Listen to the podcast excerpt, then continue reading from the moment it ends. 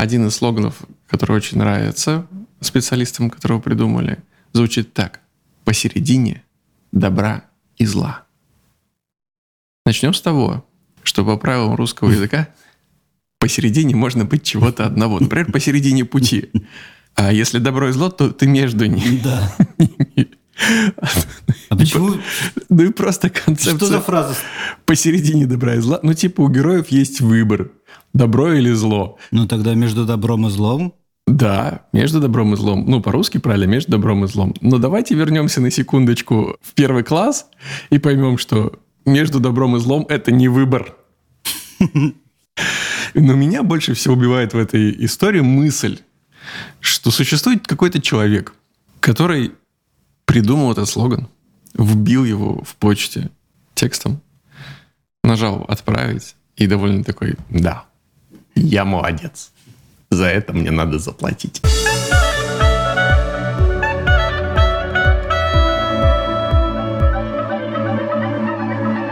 Привет и добро пожаловать в авторскую комнату. Это подкаст от сценаристов для сценаристов, а так любимым всеми нами сценарном мастерстве.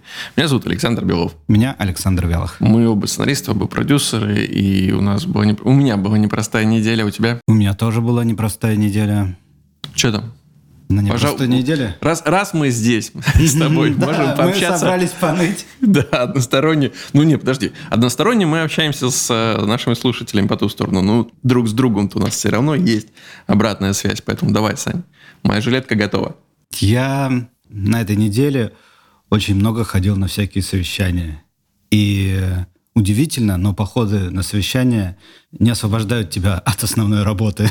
Что? Да. А главное, что я сейчас нахожусь в такой позиции, что люди ждут моих комментариев. Вот это, знаешь, когда три недели нет комментария с канала, вот это я.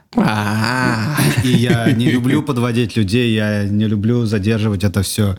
И, соответственно, приходится потом оставаться, перечитывать, э, разговаривать, созваниваться, отвечать. В общем... Э, Получается, ты один из самых ненавидимых людей в среде сценаристов. Может быть, может быть, но молчащая эта сторона? Я стараюсь давать конструктивно все и э, используя все наши приемы, которые мы обсуждали где-то там еще в первом сезоне. Помнишь, у нас был выпуск, как давать комментарии. Тогда э, я еще не столько давал комментариев. Тогда это был скорее голос со стороны э, сценариста. Но я стараюсь держаться советов, э, своих же собственных э, правил, общаться с людьми вежливо, комментировать, что нужно улучшить, а не что плохо, mm-hmm. предлагать какие-то варианты, а не просто говорить переделать все. В общем, как-то конструктивно вести диалог. То есть, когда мы делаем первые пять страниц, то, в принципе, ты, ты продолжаешь работать. Да, это вот, в принципе, моя работа. Скажи, пожалуйста, у меня вот такой вопрос возник. А вот концепция сэндвич с говном в какой-то момент от усталости, от э, количества данных комментариев не отваливаются куски? Ну, Сэндвич не разваливается. Хлебушек не исчезает оттуда? А, бывает, но, слава богу, в основном. В основном я же работаю с текстом, и я могу вернуться и переписать свой комментарий. То есть бывает, когда я напишу что-нибудь такое резкое, но я читаю дальше и думаю, ну нет, ну, ну, ну, за, ну нет. Возвращаюсь обратно и переписываю просто свой старый комментарий. То есть если бы мы находились в прямом диалоге со сценаристами, иногда просто ну, не хватает концентрации. Понимаю. Ну смотри, если искать позитивное во всем, то просто представить, что твоя работа заключается в том, что ты высказываешь свое мнение, и все его жаждут, ну, многие, по крайней мере. Мне кажется, большое количество людей просто мечтает о подобной работе. По сути, ты, тебе платят за условные комментарии в интернете. Только в одном конкретном месте постоянно. Да, но это же... Чуть сложнее. Это же закон из э, Тома Сойера. Как только тебе начинают за что-то платить, это становится твоей работой. Точнее, там на обратное. Как только ты за что-то заплатил, это развлечение. Он типа заставлял парней э, платить за то, чтобы покрасить забор. Точно. Но это как работает в одну, так и в другую сторону. Как только тебе начинают за это платить, и ты должен это делать каждый день без перерыва, это уже не приносит столько радости. Хотя вот буквально в пятницу, получается, заезжал э, к ребятам, Они просто там в панике пытаются успеть сделать э, пилот переписать к съемкам, потому что у них там даты вот только здесь, и все. И нужно успеть. И я заезжаю и говорю, слушайте, так вот здесь же надо заменить вот так и вот так. И уезжаю. А они остаются переписывать на все выходные. Волшебством. Кроме наших э, грустей и печалей на этой неделе, наверное, происходило, происходило что-то хорошее. В том числе премия гильдии кастинг-директоров, о которой говорили мы в прошлом выпуске еще две недели назад. Она все-таки состоялась, и все призы были вручены.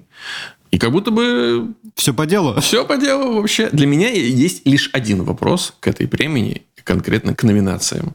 Там есть номинация «Дебют года» и есть номинация «Открытие года». И в чем разница? В чем разница? Объясните мне, пожалуйста. Не знаю, нам, видимо, нужно позвать какого-нибудь... Э, Кастинг-директора? Кастинг-директора, да. благо их тут э, довольно много ходит. Это хорошая мысль. Ну, то есть, сейчас давай попробуем понять. Если вдруг мы и наши слушатели захотят выпуск про кастинг-директора, о чем сценаристу можно вообще говорить с кастинг-директором? Или не больше ли это работа продюсера? Я думаю, что здесь интересный момент, как писать так, чтобы кастинг-директор мог это отослать, и ему не было стыдно. Вот это э, правило пиши так, чтобы заинтересовать э, mm-hmm. звезду категории А или Б. Ну, на что ты рассчитываешь. Создавай персонажа так, чтобы кому-то, и ты хотя бы представляешь кому, было интересно играть. Как кастинг-директора видят через э, свою призму эти сценарии, вот в какой момент они думают, твою мать, никто сюда не пойдет. Просто я не знаю, кого. У меня нет такого бубна, чтобы заманить сюда человека. А на какой сценарий они говорят? Ребята, я тут еще со всех скидки сделаю, сюда все будут ломиться. Это просто бомба. Да, да, слушай, хороший вариант. Ну что, тогда, скорее всего, скоро случится такой выпуск. Благо, кастинг директоров много, целая гильдия, э, будет из кого выбрать. Если новостей на этой неделе больше нет. Да, Бывает главное, такое? Да, новость была, что на прошлой неделе нашего подкаста не было. Да, слушайте. Ну, а, кстати, кстати, почему? Потому что мы не смогли с тобой сконнектиться. Я, к сожалению, на несколько дней, на пару дней съездил э, в прекрасную Тюмень, которую я уже э, прикипел всем сердцем. В Москве в это время было плюс 4, а в Тюмени в этот момент было плюс 15. Воу, так вот что это... вот, вот тебе и Сибирь, э, бабушка. Да, ну, просто съездил пообщаться с студентами про сюрприз-сюрприз, сценарное мастерство. И был приятно удивлен, потому что казалось бы, что студенты и там не профильные образования, и не всем может быть интересно, и многие вообще не понимают, что происходит и как оно, но оказалось, что больше половины интересуются, что-то читали уже, что-то сами по себе смотрели, поэтому это был разговор про конкретику, и это было очень приятно. Вот. А после этого еще был небольшой питчинг, а, на котором я сначала, конечно, какое-то время поскучал, потому что все довольно простые идеи, ну, классные, но простые такие, с первой полки. Ну, что ты придумал, когда ты был студентом? Ну, наверное, все то же самое. И вдруг вышла девочка и просто разнесла э, меня в клочья. Я сначала офигел, а потом не мог остановиться от хохота, потому что она принесла четыре идеи, одна из них супер личная, но при этом абсолютно работающая, про человека с синдромом Туретта, которому синдром Туретта помогает в жизни. И это она, ну, то есть у нее синдром а, Туретта. Вот я про это говорю, я сижу такими открытыми глазами, думаю, ничего себе, это просто готовый человек в авторскую комнату. Возможно, у него нет техники, возможно, у него нет опыта, но у него есть взгляд. У нее есть взгляд парадоксальный. А дальше начинает остальные истории рассказывать. На истории про... Говорит, ну вы же видели фиолетовый свет в окнах? Мы-то знаем, что там рассада, что там бабушки ее сажают. Но человек, э, который не знаком с нашей культурой, не близок, иностранец, например, он может быть удивлен. Ему может показаться, что там бордель или что там какая-то вечеринка. И вот э, как раз показать со, с той стороны, э, что там действительно вечеринка только бабушек, которые гладят эту рассаду, отрываются. В общем, человек на, вс- на все, что он смотрит, он смотрит с точки зрения, а что если? И это, блин, я уверен, что, может быть, когда-нибудь мы с ней снова пересечемся. Это практически готовый автор.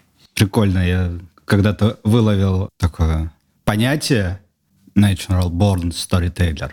То есть mm-hmm. это человек, который вот ну, сам по себе э, хороший рассказчик. Да, мы все такие знаем. Вот это яркий пример. Но, к сожалению, мы из-за моей поездки не смогли э, встретиться, не смогли посидеть, поговорить и сделать какой-то выпуск, но зато мы провели опрос в нашей авторской комнате и, слушай, ну, довольно интересные результаты показал. Во-первых, Потому что это единственная да, статистика, которой мы доверяем. Да.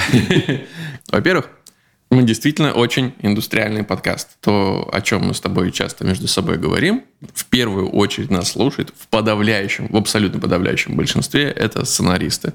То есть 21% профессиональных сценаристов, 19% начинающих и 36% тех людей, которые только хотят стать сценаристами. Продюсеры, режиссеры и другие сценарные цеха, они все вместе набирают меньше 20%.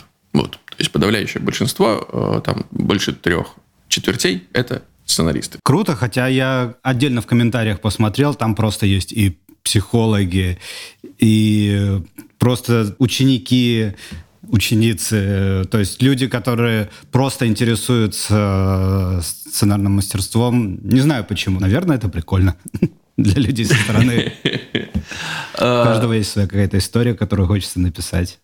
И противоречивые результаты, ну, противоречивые для меня, наверное, в первую очередь, что больше нравится слушателям нашего подкаста, какие рубрики и какие форматы. Всего 6% заинтересованы в рубриках сценарной теории базового уровня. То есть нас слушают все-таки, при том, при том что, опять перематываем, перематываемся да. назад, 36% только хотят стать сценаристами.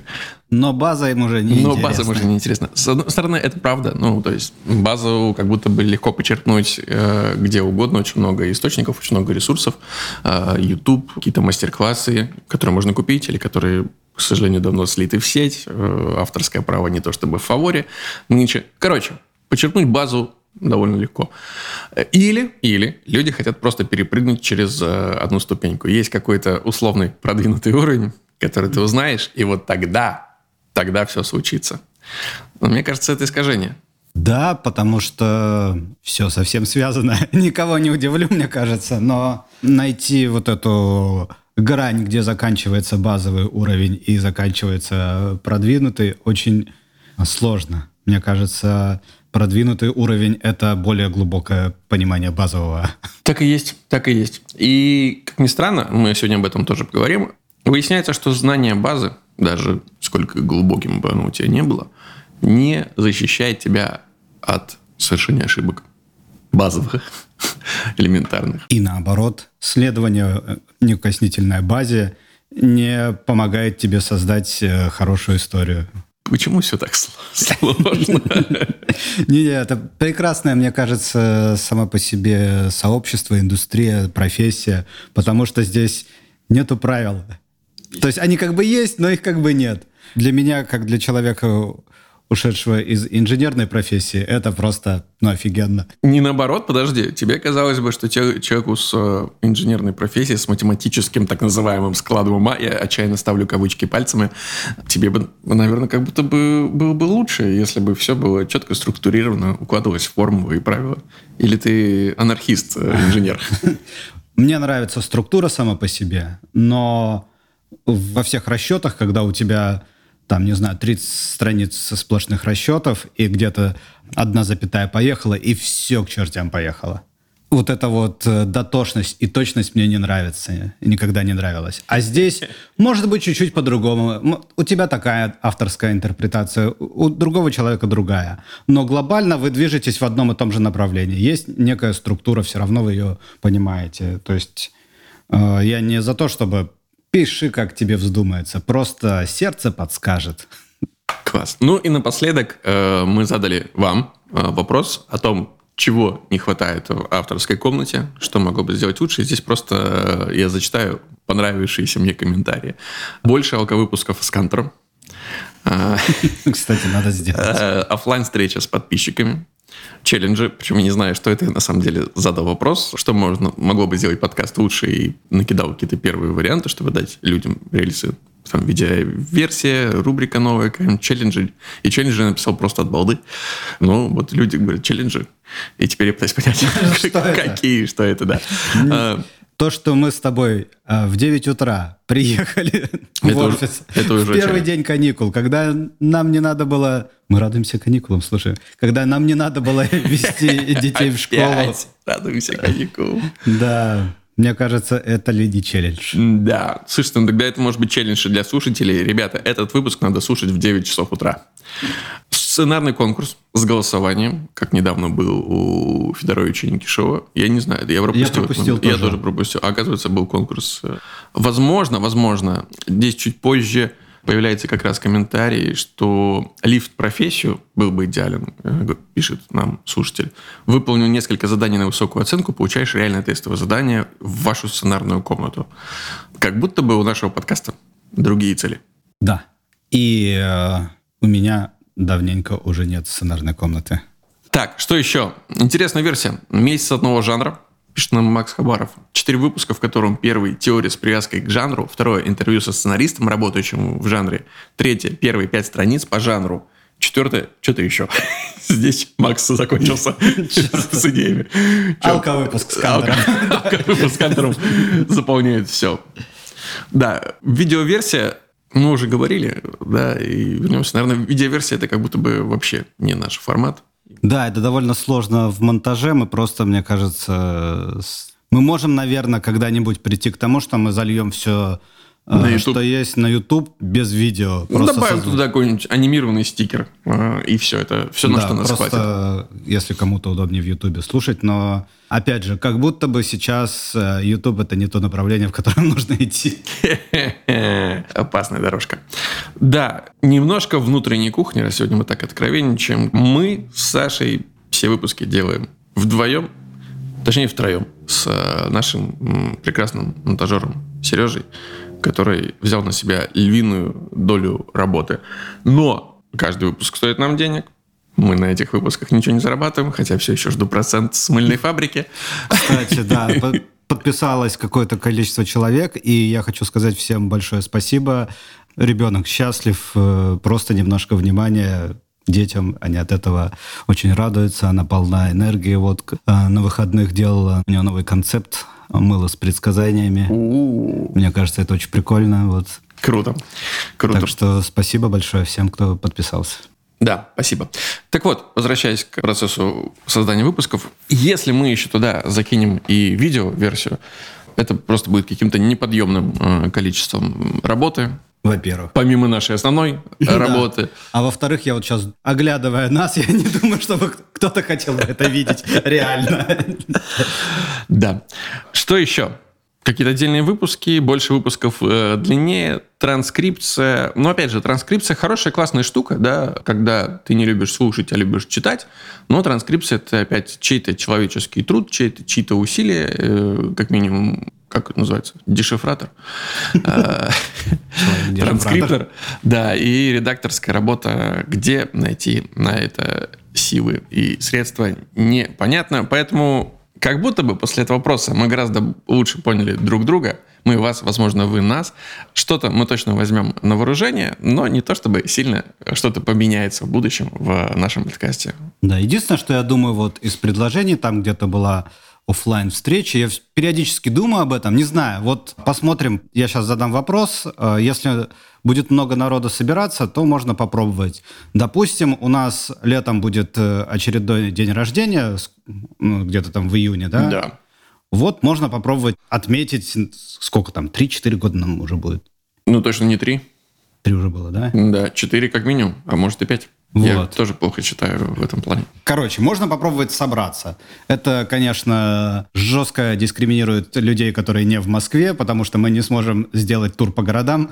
Тур по городам мы сделать не сможем, но если вдруг не знаю, авторская комната для вас столь значимое событие в жизни, что вы готовы приехать из другого города в Москву, напишите нам об этом в комментариях, и мы попробуем. Действительно, почему бы нет, не собраться на офлайн встречу Живого общения, по-прежнему не хватает в нашей жизни. Пандемия закончилась, а коммуникация восстанавливается, восстанавливается все еще очень и очень медленно. По разным э, причинам. Так, Теперь, собственно, к основному топику э, сегодняшнего выпуска, который будет, возможно, не самым длинным, но при этом это история, которая меня волнует и о которой хотелось поговорить. Это вот, наверное, можно сказать, что как раз тот самый про уровень, который ждали люди. Ну, потому что в классических учебниках обычно о таком не пишут. Да, это история, которая волнует меня последние пару месяцев, а может, чуть больше. Что у нас сегодня? Апрель? Середина апреля? Значит, четвертый месяц уже пошел. Собственно, с того момента, как собралась новая авторская комната, в которую пришли авторы молодые, не начинающие, но с не самым большим количеством опыта, скажем так. При этом у них есть отличный, как раз ты говорил, Nature Born Storyteller, э, по этому принципу я их и отбирал. Есть навыки, хорошая комната. Но что происходит раз за разом когда мы начинаем придумывать историю. Мы делаем это либо вместе, либо ребята делают это без меня. Сбивается авторская оптика. Что я имею в виду? Ты начинаешь придумывать сюжет. Затем выделяешь какое-то событие, которое кажется тебе наиболее значимым, наиболее волнующим тебя во всей этой истории, и пытаешься понять, про что. Когда я рассказываю об этом событии, про что на самом деле моя история. Ну, это Просто вот про тот процесс, который у нас строится. Затем, понимая про это, про что, ты начинаешь корректировать сюжет, отматываешься назад или продвигаешься дальше по истории, пытаясь дополнить уже э, событийным рядом, чтобы он весь работал на центральную какую-то мысль. Но в конечном итоге, заканчивая, мы снова и снова сталкиваемся с одной и той же проблемой. Когда ты заканчиваешь, кажется, что у тебя в руках хорошая история. Но когда ты делаешь несколько шагов назад в сторону, отстраняешься от своего текста, подходишь к нему еще раз, снова возвращаешься, ты вдруг видишь, происходят ошибки. Внутри текста есть ошибки, которые, казалось бы, ну вот если мы будем говорить про теорию уровня «это база», очевидны. То есть они не подходят э, по всем сценарным параметрам. И главная, основная, снова и снова повторяющаяся ошибка, на мой взгляд, это слом персонажа. То есть, когда ты придумал идею, о чем твоя история, ты придумал событийный ряд, и ты начинаешь, как автор, заставлять персонажей идти по этому событийному ряду и совершать поступки, которые нужны для обслуживания истории, но которые этот персонаж, таким, каким ты его создал, не совершил бы. И от этого появляется ложь, которая разрушает историю. Вот это основная проблема. И я снова и снова пытаюсь понять, а почему? как это происходит и, самое главное, как с этим бороться. Ну, давай попробуем разобраться поочередно, да? Персонаж. Помнишь, Антон нам рассказывал, как э, Щукин, как он пишет из персонажа, что на самом деле важно не придумывать историю, а важно походить и чуть-чуть представить себя персонажем, вжиться в персонажа. Немножко такой э, актерский подход. Сто процентов. И когда ты придумываешь вот так, то есть ходишь, представляешь себя на месте этого человека, какой ты человек, подробно, вот во всех мельчайших, что ты носишь, как ты ходишь, как ты думаешь, как ты относишься к вот каждому человеку, к ситуации, которую ты пытаешься на него накинуть, то получается гораздо чище. Если на это нужно немножко время и э, навыков научиться погружаться именно в этого человека. И не всегда это получится. В этом большая сложность, допустим, писать, опять же, для меня в основном. Для меня женские э, персонажи всегда сложны, потому что представить себя э, в роли там девочки, женщины и так далее гораздо сложнее, э, чем даже попробовать себя представить там тем же там престарелым бандитом. Это сложнее, но там в том же физруке истории ведь от детей у нас придумывались нормально. Истории у тебя в МДЖ тоже ведь придумывались хорошо, потому что ты очень легко вживался в роль подростка в 90-м, потому что ты писал от себя.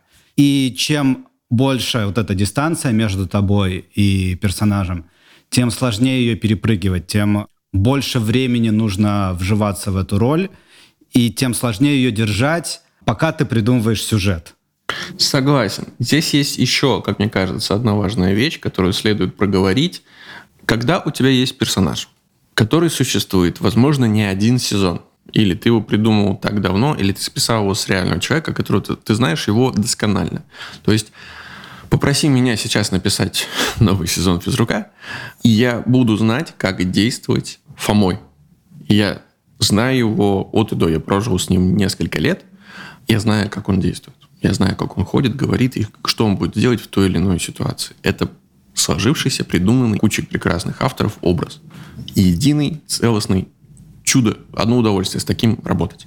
Но если ты пишешь новую историю, и у тебя несколько если один, это еще неплохо, а если у тебя несколько, то это может превратиться в кошмар. Несколько новых персонажей, которых ты только начинаешь создавать, которых ты сам еще досконально не знаешь.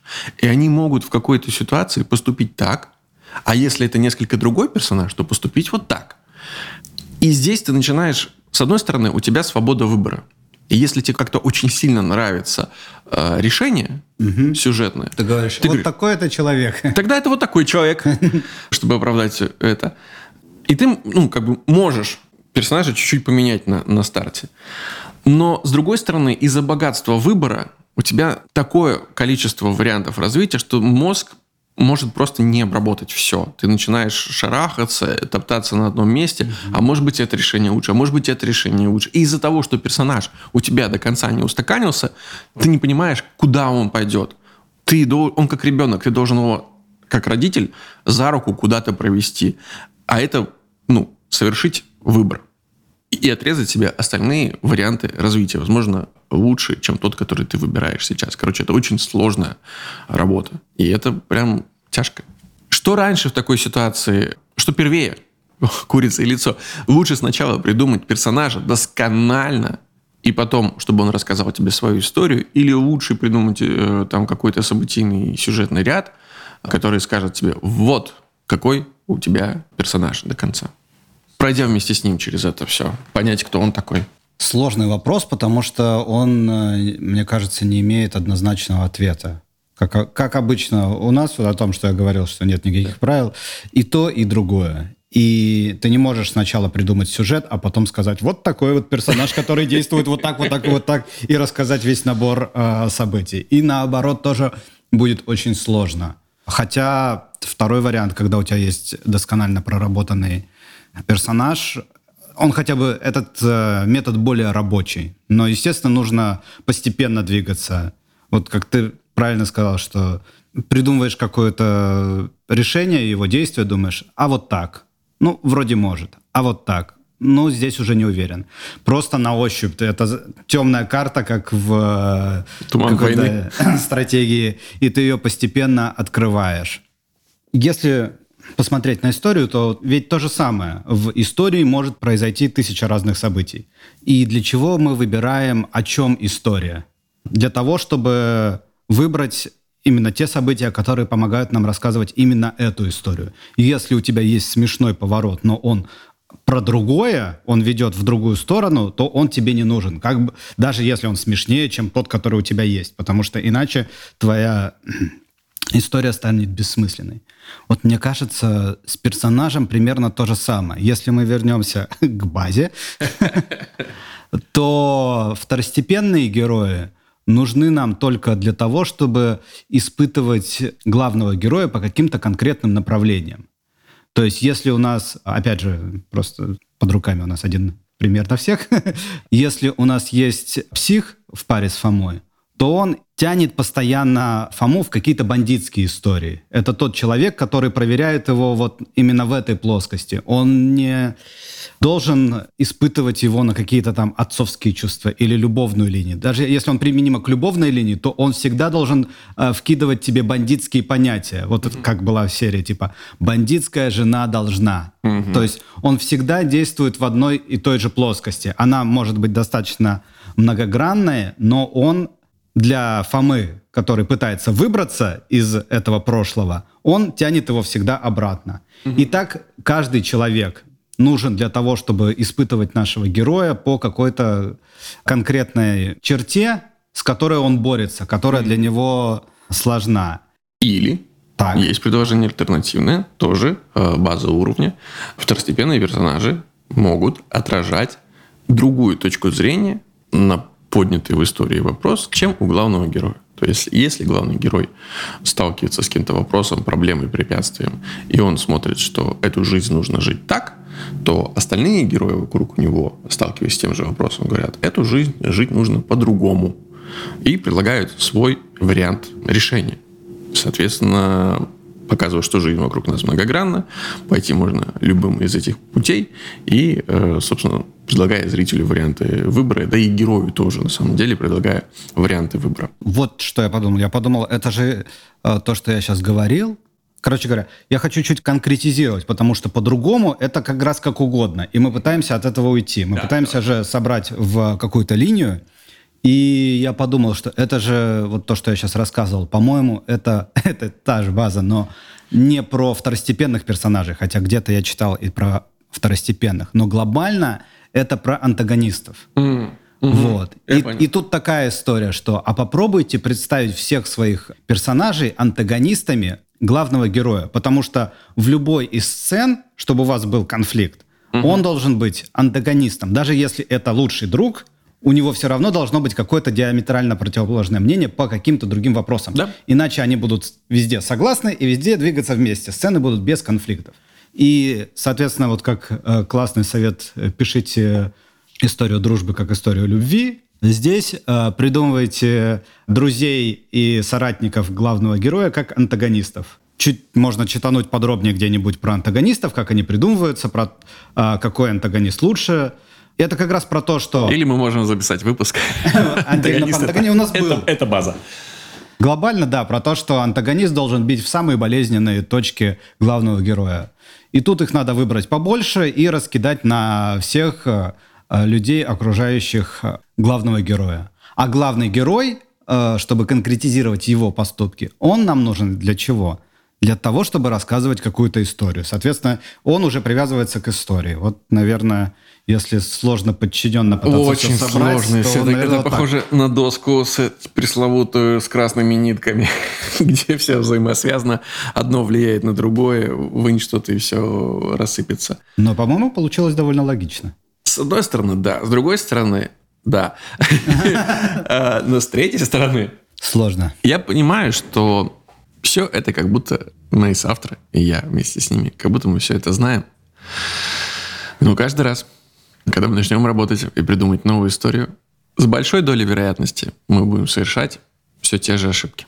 Для этого и нужен человек со стороны, потому что неизбежно, когда ты прикасаешься к истории, когда ты погружаешься в нее, ты теряешь эту оптику. Mm-hmm. И я всегда говорю то же самое. То есть, когда мне приходится как продюсеру глубже погрузиться в историю, начать придумывать вместе с авторами, я прихожу к, к нашему генеральному продюсеру и говорю, короче, вот чаще всего я знаю, что это нормально, и мы все сделали хорошо, когда я это просто вычитывал и комментировал. Угу. Но вот в эти истории я глубоко погрузился. Я не знаю. Работает или нет. Работает или нет. Поэтому здесь, э, типа, смотри сверху, комментируй, потому что здесь мы могли промахнуться, мы могли уйти в другую сторону. Это неизбежно, мне кажется. Не то чтобы это была супер радостная новость, но это просто часть э, работы, часть жизни, часть нашей профессии, которую необходимо принять. Что, хотели продвинутый уровень? Натя, э, никаких правильных ответов не существует. Нет некой теоретической пилюльки, которую ты принимаешь и после этого перестаешь совершать ошибки. Получается, что так? Получается, что так. Но есть же и хорошая новость. Да. Куда мы без хорошей новости? Со временем все равно ты научаешься избегать их. Не всех. То есть я уверен, что то количество ошибок, которое у нас было 5-10 лет назад, и то, которое сейчас, они несоизмеримы. То есть ты не можешь промахнуться глобально. Просто принести к человеку, и он скажет, это, это ведь даже не история.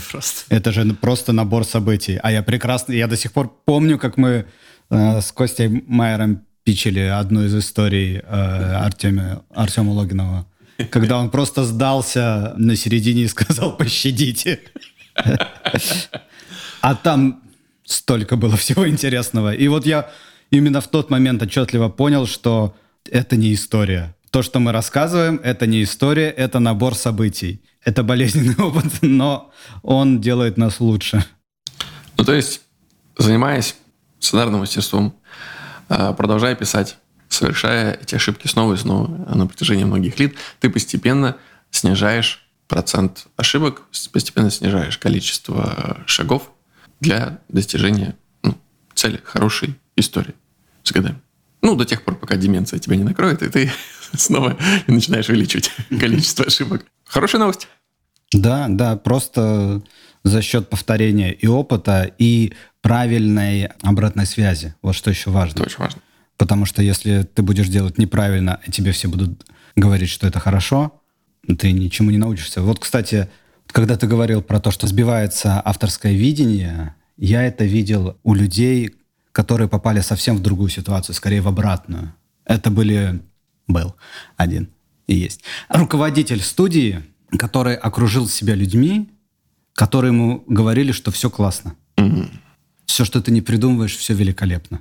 И э, из э, прекрасного автора он превратился в автора прекрасного в своей голове. Знакомо. А, вот, поэтому люди, которые вас критикуют, это очень неприятные люди, но они должны быть вокруг.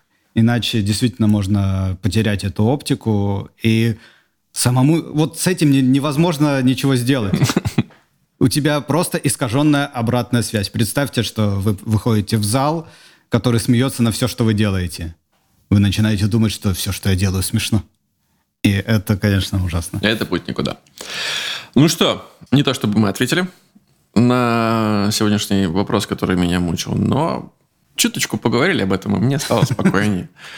Принятие – это тоже важно. Подписывайтесь на наш подкаст на всех подкаст-площадках страны. Ставьте свои оценки, если вы любите что-либо оценивать и классифицировать. А, пишите комментарии, если вам хочется пообщаться. Мы, как сегодня подтвердилось, все читаем. Делитесь выпуском в соцсетях или просто, не знаю, пересказывайте его вслух. Нам все равно будет очень приятно. Но самое главное, возвращайтесь ровно через неделю за новым выпуском авторской комнаты. Это я усмехнулся, потому что ровно неделю назад ничего не случилось. А, Но вы возвращаетесь. Но вы возвращаетесь. А вдруг? А мы будем стараться вас больше не подводить. А пока что, пока. Пока. Missing. Gee, what a thrill each time I kiss her. Believe me, I've got a case on Nancy with a laughing face. I don't see her each day. I miss her. Gee, what a thrill each time I kiss her. Believe me, I've got a case on Nancy with a laughing face. I don't see her each day. I miss her. Gee, what a thrill each time I kiss her. Believe me, I've got a case on Nancy with a laughing face.